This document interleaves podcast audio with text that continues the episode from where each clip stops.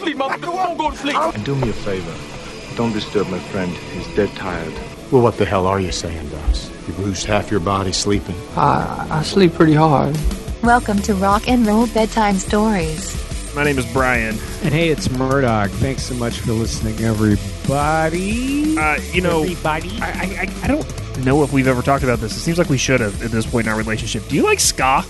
I used to. I Wait, don't. okay. Why is it? Why is it that people say they used to? Why is it something that people feel like they outgrow? Because I think ska's pretty good still. I mean, I definitely, I definitely went through a Scott phase, but I, I still don't hate it. But you're saying not for you anymore.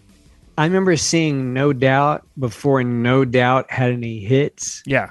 Um, and there was I I went in the early early '90s. Uh, I saw Fishbone, and like the fact that Fishbone went on first at Lollapalooza, and bands had to go on after Fishbone. They were amazing. There was a band, a ska band called The Urge, that was from St. Louis. It was really super good, and uh, there was a, a band that did Sinatra covers. They were called Skanatra, and That's the And- best and- part. The names of ska bands, one of the best parts. and and Mephiskapheles, if you didn't Yeah. know. Oh, oh. my oh. baloney has a first name. So good. It's six six six. So for those listening who maybe just haven't ever really encountered the term for some reason, first, I'm sorry because it's delightful. Uh, second, it can be loosely defined as a musical form that shows up in Jamaica in the 50s and predates reggae. It sort of like takes Caribbean music and puts American jazz with it and stuff, but it goes through a bunch of phases. And by the 90s, it hits what's what we're sort of talking about more, which is what, what is referred to as third wave. It gets combined with elements of punk rock, and that's where you start to get bands like Operation Ivy and Mustard Plug and the Bosstones and all that stuff. But um, that is the wave of ska I most ride, uh, especially especially the youth group version of that crap. Um, there was you probably don't know this, but the '90s ska explosion was so big that there was a there was a Christian rock ska explosion, which I would like to just take a moment to mock. Uh, this is a song from the OC Supertones, who arguably the biggest sure. the biggest ska band Yeah, yeah. to come out of I the youth group.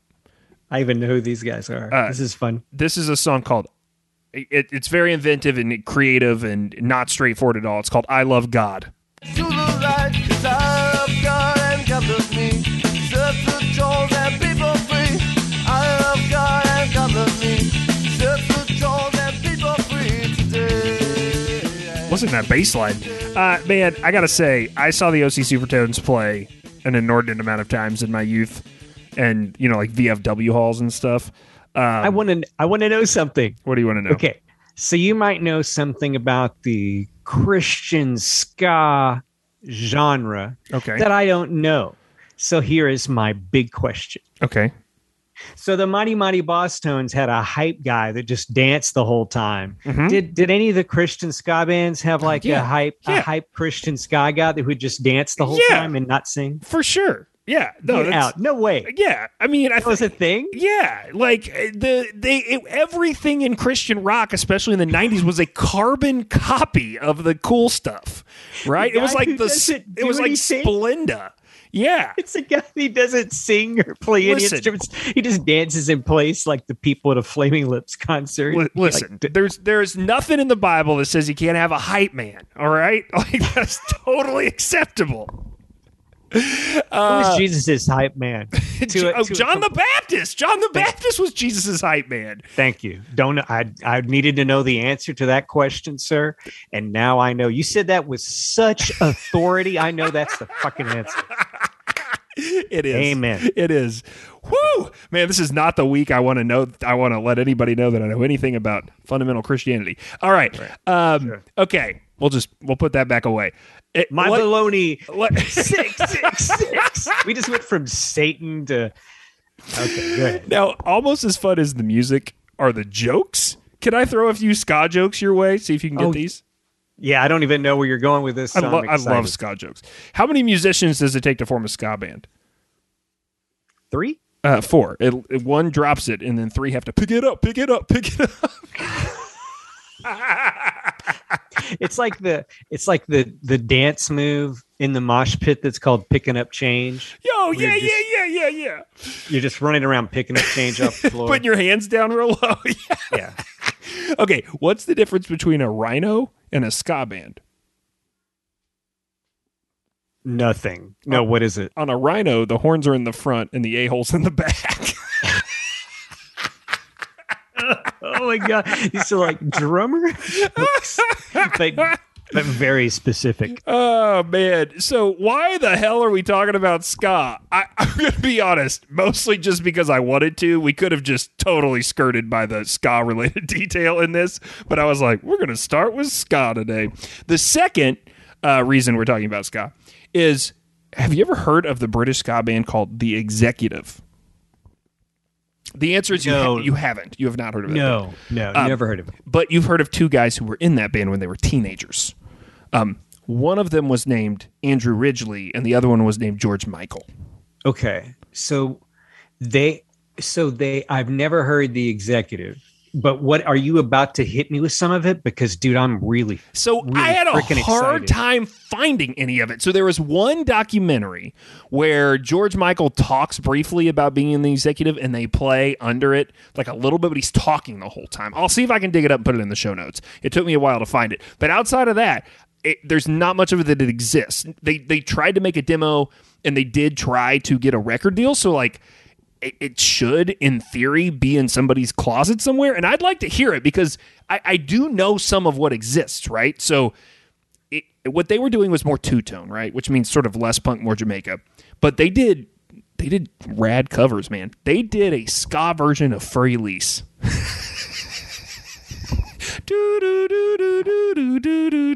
I, I'm fascinated by all of this. they also no, it gets better. They did a cover of "I Can't Get Used to Losing You" by Andy Williams. That's such a weird I had an uncle that was a big Andy Williams guy. Uh, and their pursuit of the record deal doesn't deliver, so they don't last long, and these songs have disappeared. But they last just long enough for George and Andrew to decide maybe they want to do something else musically together.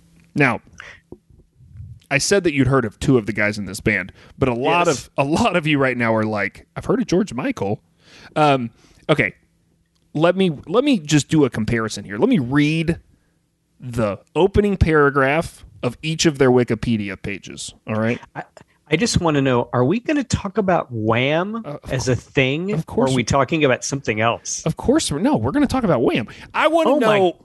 Oh my gosh! I, let, oh let- my gosh! Let me ask you this: Wham is it the best band to name themselves an onomatopoeia, or is there a, is there another one that ranks?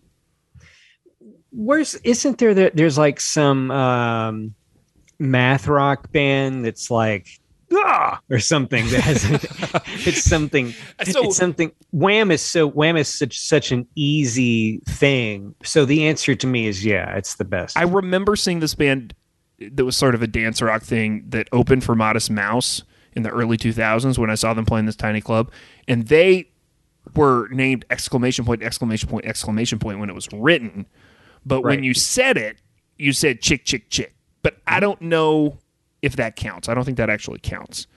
no no i think wham is the thing What about Oingo uh, Boingo? Is that onomatopoeia? i don't think so Okay. I, I don't th- well I'm, i don't know Uh, we need someone we need a ruling for this the thing that's the thing that's weird is like make it big like the the wham Mhm. record Yeah, yeah, yeah. like um i'm thinking that's mine and my wife we both had that that cassette when we were like 11 or so Real? How sweet. yeah yeah yeah. and then you know you get the the wham record before that and you get to hear that they had a they had a song called wham rap and so we're going to talk about wham rap we're gonna we? we're gonna talk about Wham Rap in about three minutes. So let I'm me do gonna- this first. Okay, I'm gonna, I'm gonna let you take over the reins of the wham the Wham train.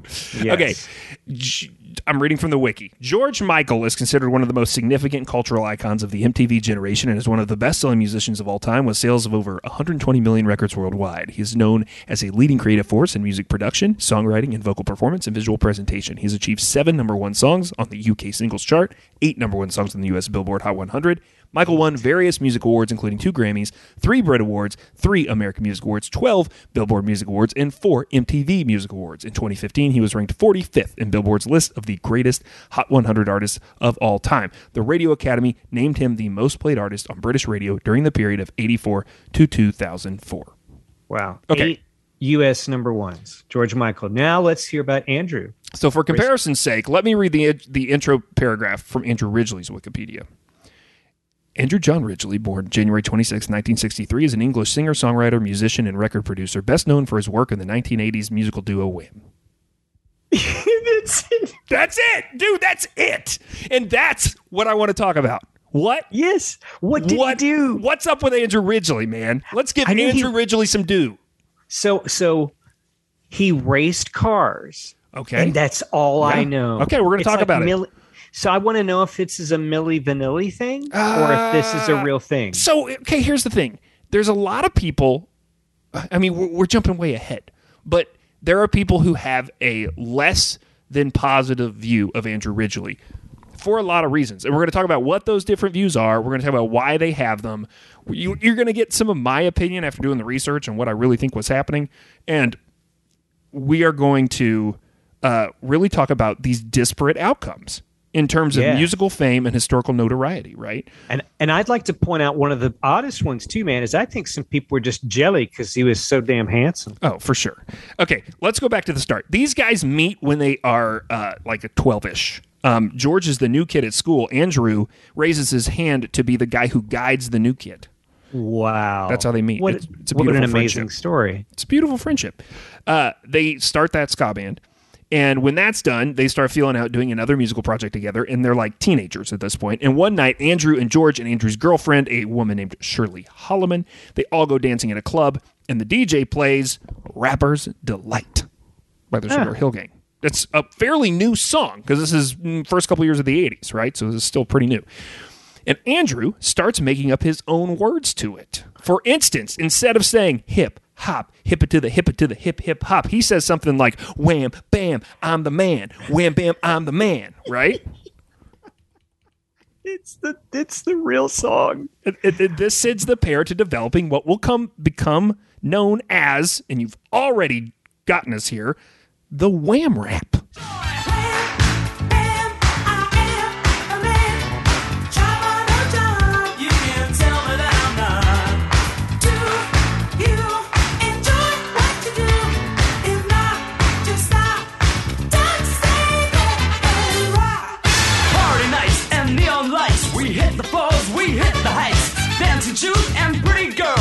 Boys and leather kiss girls and pearls. Bam. Damn, I am a man.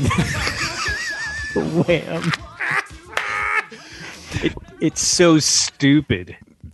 Sorry. it- it's no, it's it's beautiful. It's beautiful that this is how it starts, and I think it's fitting that this is how it starts because this is sort of how it ends, right? We're going to talk about this, but there is this self awareness that Andrew Ridgeley claims to have had all the time.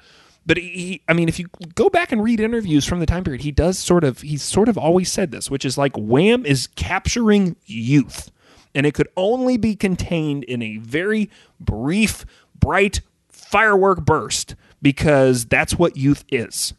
And so while George Michael may go on to be a, a formidable person in the music industry, Wham could never be that because that's not Wham. That's not what Wham ever supposed to be. Wham was always supposed to be two dudes dancing with one girl in a club going wham, bam, thank you, ma'am, to the over the top of the Sugarhill Gang. Yeah. Or a man playing a saxophone, but that's for soon. Well, We're so talk about that. Fun fun fact: they come up with two more tunes, and one of them is based on a minor chord riff that Andrew works up on his guitar, and this complementary melody that George Michael's humming over it, and that is what becomes "Careless Whisper." And so that is on the very first demo. Wow. So so Andrew Andrew Ridgeley. He wrote the He- guitar part. Wow. That's interesting. And you know when you think about what the guitar part is in that song, it's you know, it, it's not like some dumb I mean, you know, it's sophisticated. Yeah. The song is sophisticated. So this is again, this is one of the things we're going to be re- revisiting here. Is Andrew Okay. Ridgeley a hack or is he a good guitar player? Roger that. Okay. Okay, so they end up signing to Innervision Records, which was an indie but had a distro deal through CBS. And I, I want to stop for just a second. I looked up who else was on Innervision Records, and there's not much to report here in terms of things that haven't been lost to history. But there was this band called Jimmy the Hoover.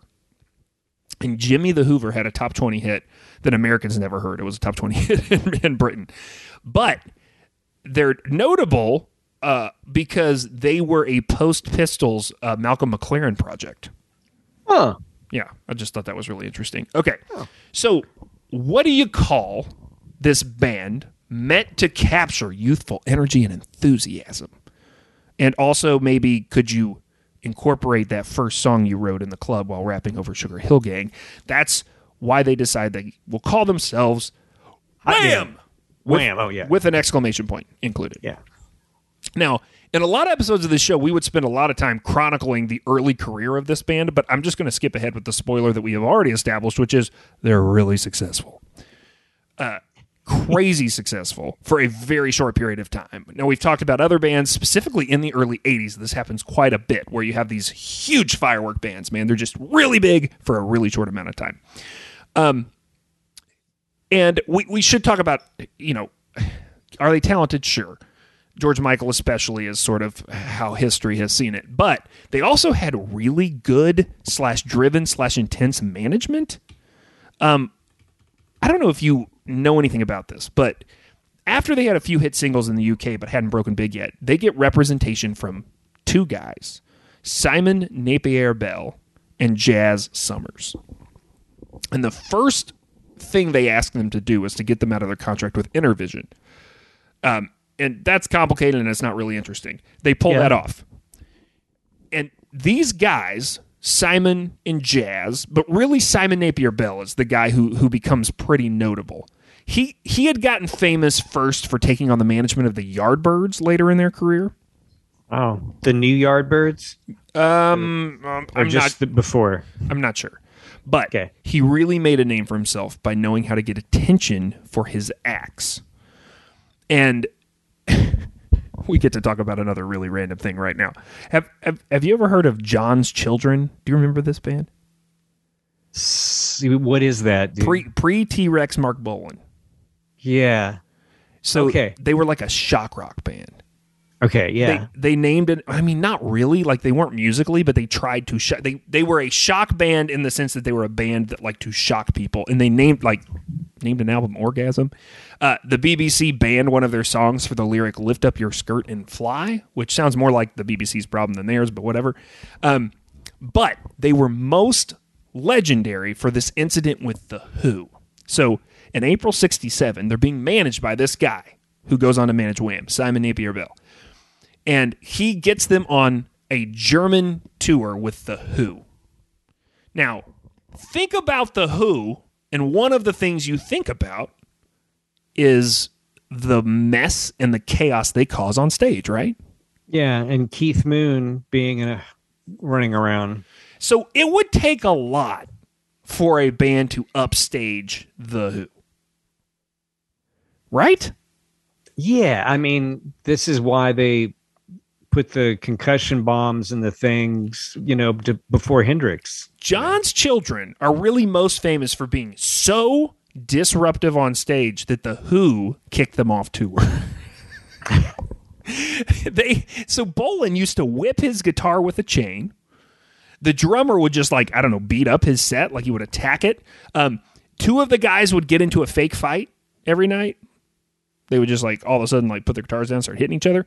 They would rip up pillows on stage. There was this one time that it got so out of hand that a riot actually happened at one of the the stops on the German tour, and then like the next night, the Who almost didn't even get to play because it was so chaotic. So we can't get distracted by Marc Bolan, though we should give him an episode. Uh, but I will say that this gives you a little context about whose hands George and Andrew put themselves into, right? Guys who can take something that may be sort of forgotten in history musically and help them make a name for themselves where they will at least be a footnote in a podcast in 2022, if nothing else, right? And Simon Napier Bell can see that what Wham if Wham is really about youthful energy uh, and whatever, it, it I mean it's sort of meaningless and cheesy.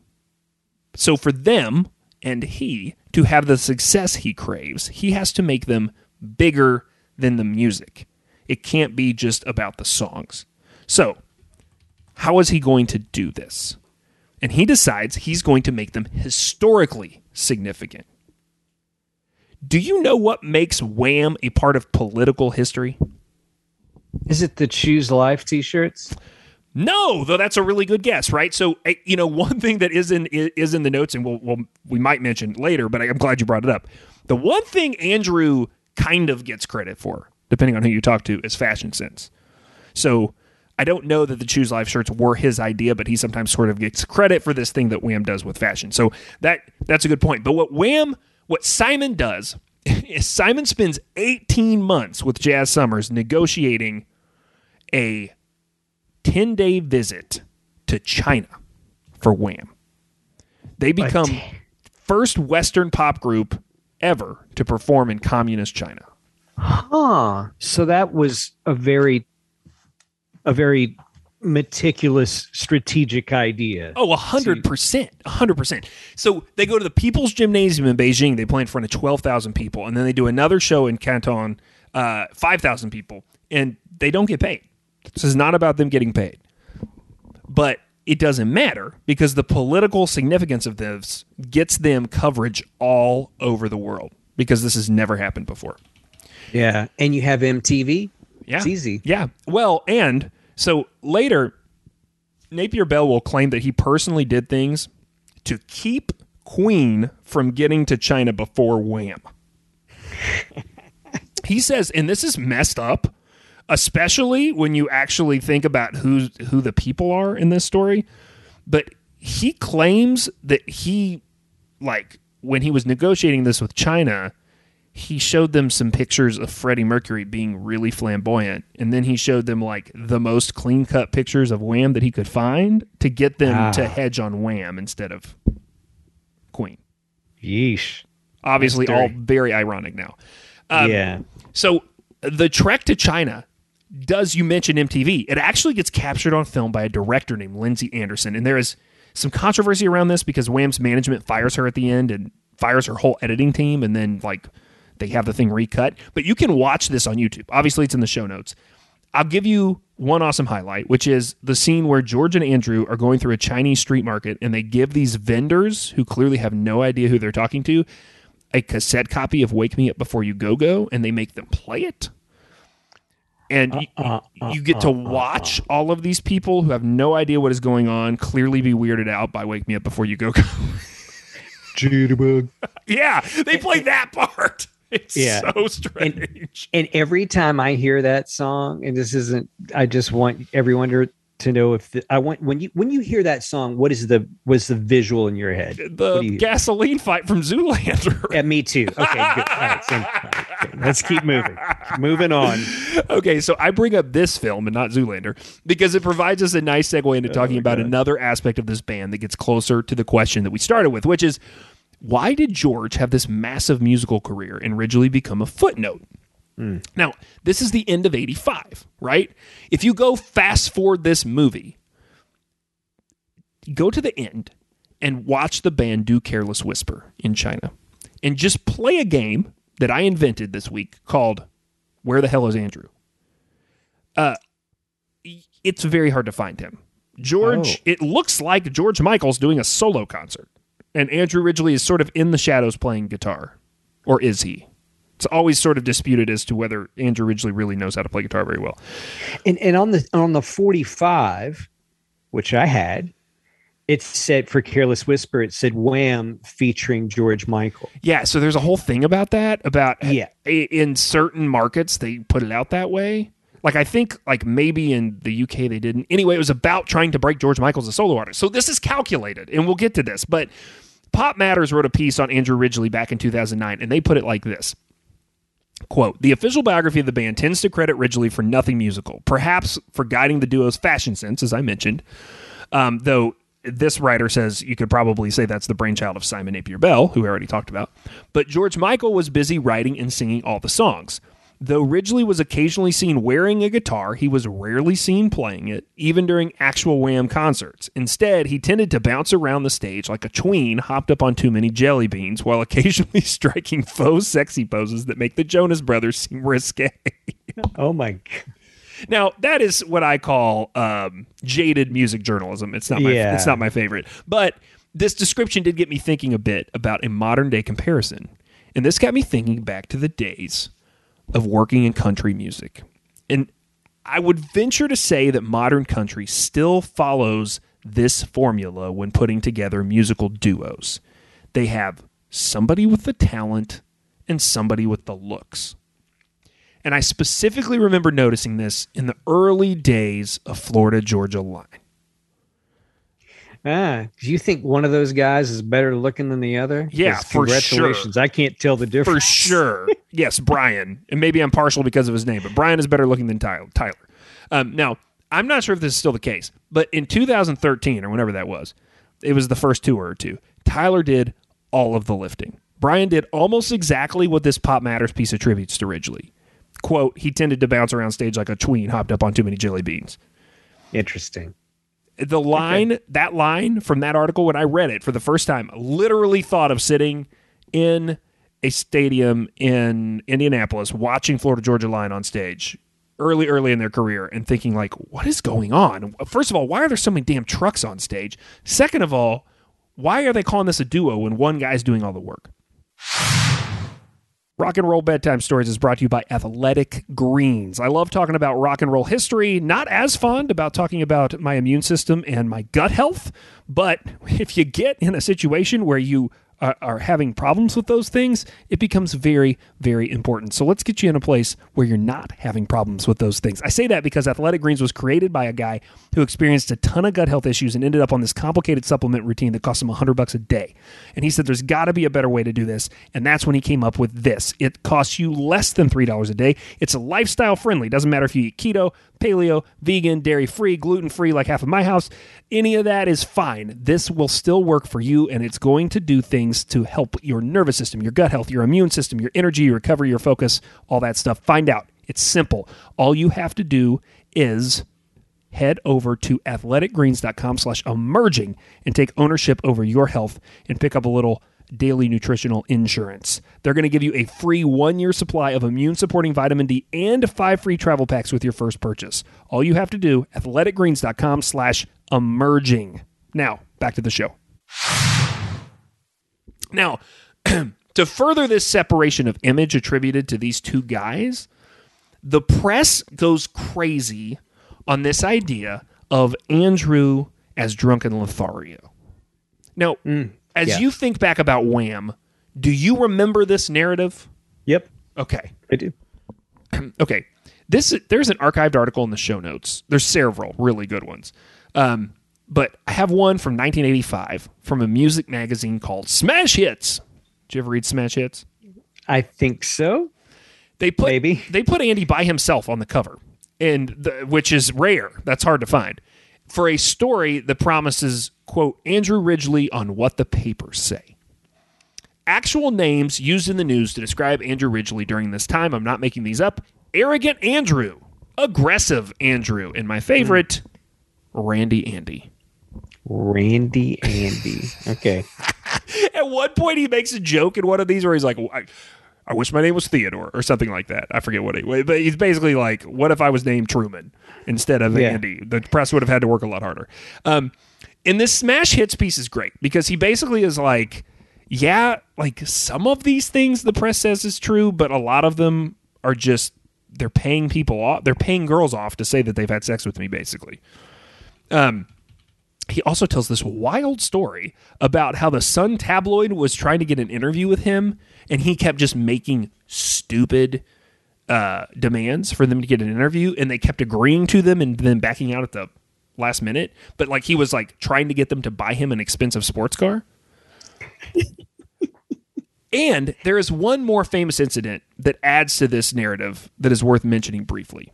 Have Have you ever heard anything about Andrew Ridgeley's nose?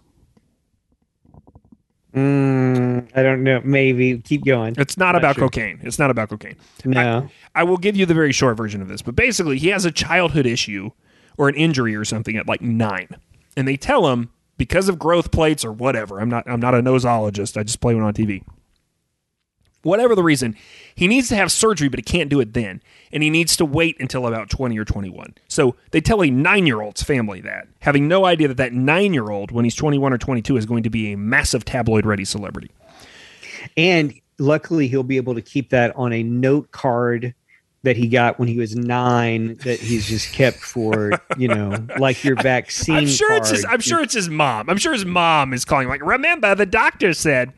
Um, his mom is clearly from Jersey, even though he is from Britain. Okay, That's right. Um, but Andrew does want to get this surgery, and they have a break at some point to do it. And this is like sort of in the height of Wham. And I believe this is the work of Simon Napier Bell, but like I, I, this isn't accidental. They basically leak to the press that Ridgeley's having nose surgery because he got in a fight in a bar. yes, Yeah, and that's that's a, that's a thing. it. So you can see the snowball effect that all of these individual stories and rumors have in creating a character out of Andrew. He is talentless playboy, along for the ride, good looking and charming, but kind of an a hole womanizer. And that is what the press perpetuates. Now, in 2019, Andrew Ridgeley finally published a book. It took him forever. Um, and I think it was really the death of George Michael in 2016. I mean, he said it is that finally spurred him to come out of not hiding, but not being in the limelight. Um, and in this book and in the interview circuit for this book, there's some there's a clip or two in the show notes from when he was doing talk shows and stuff promoting this book.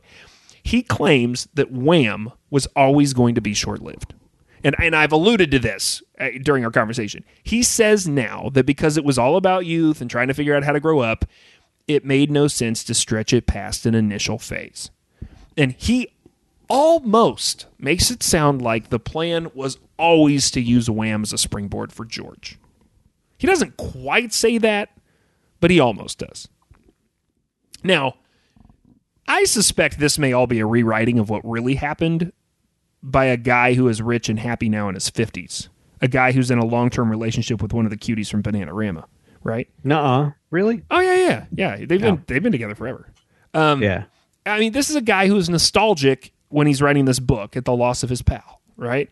So it may be that this may be a rewriting of history a little bit for Andrew's personal narrative. But if you go back to some interviews as it was happening, this story actually stays somewhat consistent. I mentioned all these great archived interviews. There's another one from Chartbeat magazine. This is in the fall of 85. And it's hard to gauge tone in a basic Q&A format like this or to know what was left out, but Andrew is either being antagonistic, hashtag arrogant Andy, or he's too cool to care. Here, here's a sample of this interview. The magazine asks him, Why did George release a solo single and you haven't? And Andrew says, Because he's better at it than I am. Then they ask him, Do you have any plans to release a solo single? And he says, No. And then they say there've been there've been recently uh, some it, some stories about you taking an interest in being in film. Is this true? And Andrew says, "No, not yet, but sounds nice." So, after doing all this research, I think there's two narratives you can choose from. I'm going to lay them out both, and then I'll tell you which one I lean towards. One, Andrew was a young kid because they were like 22 when this all happened. Yeah. And he took what he could get from the fame machine and he got out while he was still ahead. And he may be one of the few or only people in music history to have the self control to tap out. Like he's like yeah. the guy who's at the casino who just won thirty thousand dollars and is like, "No, I'm good. I'm I'm I'm out. I'm never going back to a casino again." Yeah. So that is one version. Here's another version. Now, remember how I told you they met when they were in middle school? Yeah. And eh, over the years, people have asked Andrew about what George Michael was like at that age, and he he's said that he was kind of awkward. I think you can make an argument that Andy is one of the most selfless people to ever be in the music industry as a performer, hmm. and and that he spent his entire career taking care of his best friend. And he did this by going to the extreme lengths of not just letting his artistic reputation get tanked so that George's could catapult, but by allowing himself and maybe even encouraging tabloids to dig into his personal life so that by doing that to him, they wouldn't do it to George. Oh, is this your theory or is this in So- ink somewhere, Brian? so- it's so good. life's a little too complicated to truly be that simple. You know what I mean? It's never this black and white. So I think there's probably a combo of both of those expl- explanations. But I do think part of Ridgeley's initial maneuvering was out of love for George. I think he was protecting his buddy. That first record came out in 83 and Music from the Edge of Heaven came out in 86. Three, they were around three and a less than Gun- they were around less than Guns N' Roses was. Less than Culture Club. Right. Yeah. Three and a half years. Yeah. But And oh, by ahead. the way, music music from the Edge of Heaven has a, a, a Wham Rap 86 on it. Also has a different corner that's by George Michael and not by Wham. Also, it's another one of those. So, so remember a few uh, episodes back, we got to talking about Christmas singles in the UK. yes. So there, there's been this thing throughout their entire career. Last Christmas has never been the number one Christmas single in the UK, and the reason it wasn't when it came out was because that was the same year as "Do They Know It's Christmas?"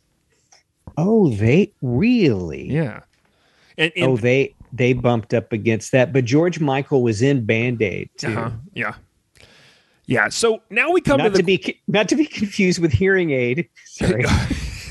you know you know hearing aid has been on my on my uh like my scratch list of potential episodes for a long time but i don't know that there's enough there for us to get off. We may There's have to do a bonus episode about hearing aid.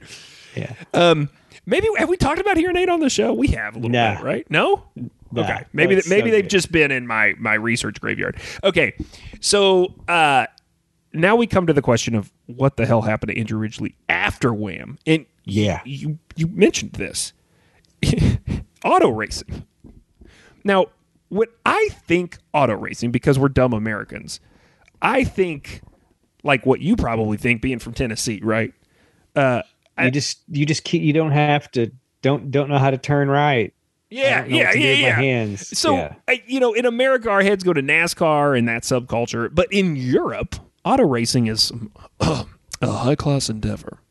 That's right. An endeavor that, if you wanted to jump in it at random, would cost a lot of money. But guess what Andrew Ridgeley has in the mid 80s? A lot of money. a lot of money. Uh, so there's this website, the-race.com. It's this pretty glossy, well put together online mag for racing enthusiasts of all types. It's it's uh, broken out into you know if you want to look at uh, F1 racing, if you want to look at uh, all sorts of racing, you can you can sort of click on your category and read different stories. And there's this writer named Sam Smith who put together a piece at the end of 2020, looking back at Andrew Ridgeley's racing career. And Wow. it's a really good article. And according to this, the day after Wham's final concert at Wembley, Andrew Ridgeley, quote, attended a Jackie Stewart organized clay pigeon shoot on the eve of the British Grand Prix at Brands Hatch and immersed himself in the racing culture that he believed would become his next profession. the day after Wembley. The Wow. day after. So first of all, like I'm getting old, you know they were young because I'm getting old enough to where like if I have to mow the lawn, the day after I'm not getting up until like noon. Right? Yeah, or or the rest of that day, it's like that's the activity. that's my activity today.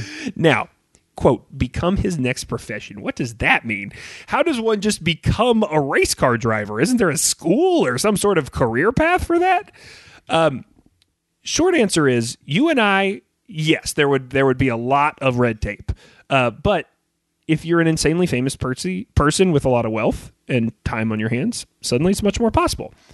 in this article, there's a spot where one of the guys in the racing world who helps him break into the scene is quoted as saying, quote, Andrew was a chill guy who obviously had a ton of money to do what he wanted with, and luckily for us, he wanted to go motor racing.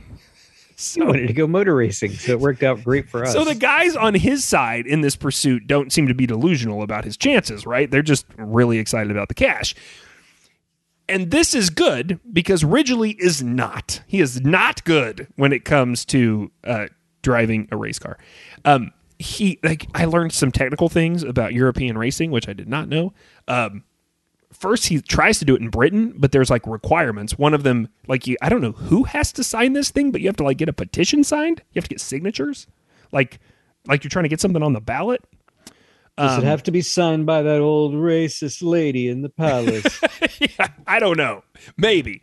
Uh, I don't think it has. To, I don't think it makes it all the way up to her. But you have to get a bunch of people to like sign that you should be considered in, in the racing community or something. I don't know. So he obviously isn't going to mess with all that because he's Andrew frickin' Ridgeley. So he gets in France. He gets in at France, and he's been living in France on and off. I think because you know he's rich and a Lothario, and so he's able to train and race in France. And one of the guys who worked around Ridgeley on these auto teams is quoted in this article as saying, I can't believe they got this guy to say this. Quote, I don't actually remember a race where he didn't hit something.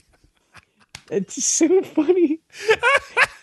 I want to know: Did he do anything for income, or is he was he living? Has he been living off royalties So since the eighties? he's so I mean, skipping ahead, and I actually didn't put this in there because it's not all that interesting, but he does get into uh, to surf culture after this, and he owns a surf shop for a while, so he's done some stuff. But it's like him and Keren from Bananarama, and so they're both just probably living off royalties. I mean, those Bananarama songs, they had like three of them, and they were huge, and then he had all those Wham songs, so they're probably set. Yeah, I mean, it started forty years ago, though. That's what's crazy. Yeah, I So- know. So, um, they also talk about these mechanics who remember Ridgeley mostly because he was dating uh, Donya Fiorentino at the time, and they couldn't get their jaws off the floor when he brought her around. uh, she had already dated Don Johnson, so she quits dating Don Johnson to date him. And then later, she will marry both David Fincher and then infamously Gary Oldman at the end of the 90s. Oh wow, Yeah. that's an interesting dating life. It's it's quite the CV. Uh, but the main takeaway is this, and I'm going to read from the article: the thick skin and quality of not taking himself too seriously, and they're sort of alluding to this, I guess, from his musical career, was certainly required as the year went on. It soon became clear that Ridgeley, quote, just plainly didn't have the capability at that level. And this is, I should explain, this is F3 racing. So my limited understanding is that you're trying to shoot for F1. This is like AAA ball. yeah. Okay. And- but he's in F3. And uh, Ridgeley's incidents culminated during the annual visit to the remote Albi circuit in September. He became entangled in a six car first start melee that hospitalized one driver and sent another barrel rolling. Ridgeley plowed into the wreckage and was lucky to not have been injured himself. Perhaps it was this incident combined with a distinct lack of progress throughout the year that meant his appetite for racing faded away. Someone from the team's quoted at the end of this paragraph to say, I recall at the time a massive trash can crammed full of bits and pieces of his car. a massive trash can. Oh. So, so that's it. And then he's like out. It, uh, like, I don't even know it lasts a full year. I, I will say the last thing he does in, in racing, and this is just fun as a music fan, is he's able to race in some sort of like charity um, thing. And I think this is back in Britain. And also racing Mark Knopfler. Oh, I didn't know that Mark Knopfler raced. I don't think he does. I don't think he does. I think he just does for charity, which is what Andrew Ridgeley should have done. But he was rich and bored enough to be able to do this uh, on his own for a while. Um, Yeah. So- wow. Well, I loved Wham, and I wouldn't want to tell another damn human, and I have told many just now. well, when I was putting this together, I was like, is this one of those bands like Culture Club that Murdoch loved? I just, what I love about you is that you sort of loved everything, especially in the early 80s, like, because you were just so music hungry. And so it's really fun. That's part of the reason it's so fun to talk about '80s music subculture with you as you and why you know so much about it is you were so immersed in all of it. Now, you may not know this, but here's here's what we should leave with, uh, which is that CBS Records had an option left in the Wham contract that specified that they could have solo albums if they asked for them from George Michael and from Andrew Ridgeley. Oh, And in 1990, they decide for some reason to enforce it. And so Andrew Ridgeley has to put out a solo album.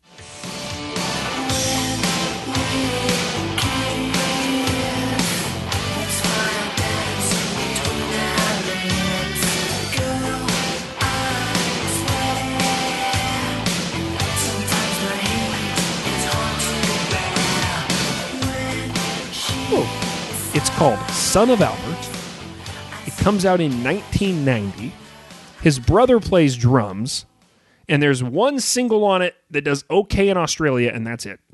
And critics critics disparaged it. Uh, it's referred to as one of the worst received albums of 1990. It got a half star in Rolling Stone magazine. now, did it suck or did Andrew Ridgeley really not want them to call the option for the second solo album because they did not after Yeah. after this album they were not asking for a second one and then he's pretty much never been back to yeah, you music get dropped. You just present something that stinks. yeah yeah the, if you want to read more and learn more about Andrew Ridgeley's perspective on this whole thing uh, Wham George Michael and me is the name of the memoir. It's only been out a few years and uh, it is pretty damn good. And and we're not going to cover it here, but if you're interested in George Michael's solo career, there's things on the internet about that everywhere. maybe we will. Maybe we will at some point. Uh i you know it is fun because there it's just interesting when you hear all this about andrew ridgeley during the wham years being the one who was sort of fascinated about and projected as this sort of sexual deviant almost. And then Right. you and then he just sort of is like cashes out and then you have george michael in the limelight and he actually does all this stuff. I, I honestly i would buy andrew ridgeley if he was like yeah I, I actually was celibate during all of wham. Like I- they just reading about him i think so much of what he allowed the press to to write up was just garbage like i don't think any of it was real It would be amazing if your theory is true and it's sort of like Andy Kaufman light. You know, it's I mean, like it almost is, man. And and you know what's really interesting though? I'll tell you what got me thinking about this. I have a Wham T-shirt.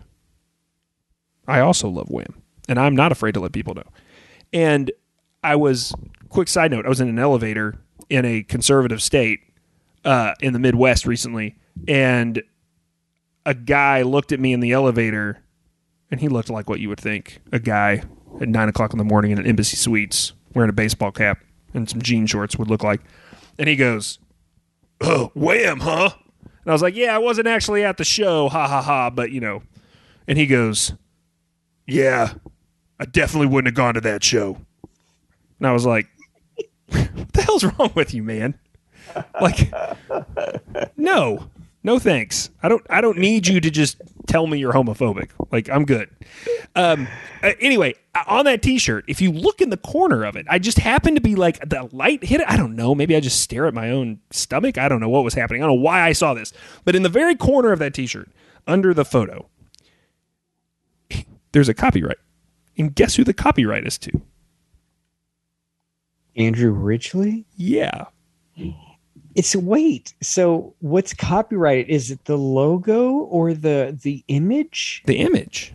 And is the image the make it big image? It's the one where they're next to each other and it says Wham above, and it's the '86 tour or whatever. You've seen it, Oh yeah, yeah, yeah. I know what that shirt is. yeah. So Okay. Andrew Ridgeley's getting my money, which is awesome, and that's what I was super stoked when I saw that, and that's what sent me down this looking into this, and we've always, I mean, we should have done Andrew Ridgeley before episode 100 because this is this is a big thing.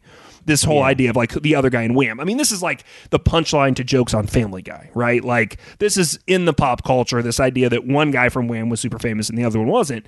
We should have we should have hit this a long time ago. But when I saw that, I became fascinated because I was like, wait, he's getting paid in all of these stories about guys just getting totally hosed out of all their money. Somehow Andrew Ridgeley owns the copyright to a T-shirt you buy on the internet, and I don't know, um, or at least to the image. Um, and, and I don't know how that trickles down, but it doesn't say George Michael or estate of George Michael or whatever, right? And you know, I don't know if you know this. The the estate of George Michael was like a really weird thing when he died. Did you follow Yeah. any of that? Maybe, but uh, yeah, it was Christmas. Yeah, Okay. so it was Christmas of 2016, and then like over the next year, it came out that he had divided his fortune up among 12 people. And Oh, yeah. and Andrew Ridgeley wasn't one of them. Yes. Most of them were family, and like he was really close with his sisters, and so his sisters got a lot, um, which all made sense. But like what befuddled people about it is that they knew that he'd edited it within the last 10 years or something, but it was when he was in a period of high drug use, and they were very concerned because it sort of looked like time capsule, like it was like people who were important to George like in 88 or whatever, but like not people who should have been important to him in 2016. And so it was strange. But like they called people and people were like, oh, it was really nice that George left me something. I haven't talked to him in decades. You know what I mean? Like that sort of thing happened. Yeah. Um, but anyway, Andrew's getting paid somehow, and that makes me happy. And I could, I looked pretty hard on the internet to try to figure out like how that breaks down or what he owns or how, you know, if any of the, if it all defaulted to him, but I couldn't find anything about it. So I don't know. But he's living his best life with uh, the chick from Bananarama, and I'm happy for him. Yeah. And what a great story. I mean, Brian, it's like one of those things that everyone wants to know about. And I know that in the past couple months, it's come across my mind of like, what the hell did Andrew Ridgeley actually do? And now I know he was more than just a pretty face. He actually had a lot of heart in this story. a lot of heart and also a terrible race car driver. Uh, if- That's correct. If you've got something you want us to look into, uh, if one of these things is in the back of your head, if like Murdoch, you were thinking, what happened to this guy or that girl or this band, uh, shoot us an email. It's we are the story guys at gmail.com. We love to look into that stuff for you. And you can check out everything we're doing. We are the storyguys.com. And please uh, check us out on Patreon. Throw us a few bucks if you like the show. Also, tell your friends and leave a review. Apple Podcasts, Spotify, all the normal places. And what should people keep doing until next time, Murdoch? Keep sending us mail and keep telling telling us stories. Rock and Roll Bedtime Stories is a Story Guys production. The show is produced and edited by Brian Eichenberger. Get more stories, hear more podcasts, and book the guys for your conference or house party at wearethestoryguys.com. Copyright Boy Have We Got Stories Productions. All rights reserved.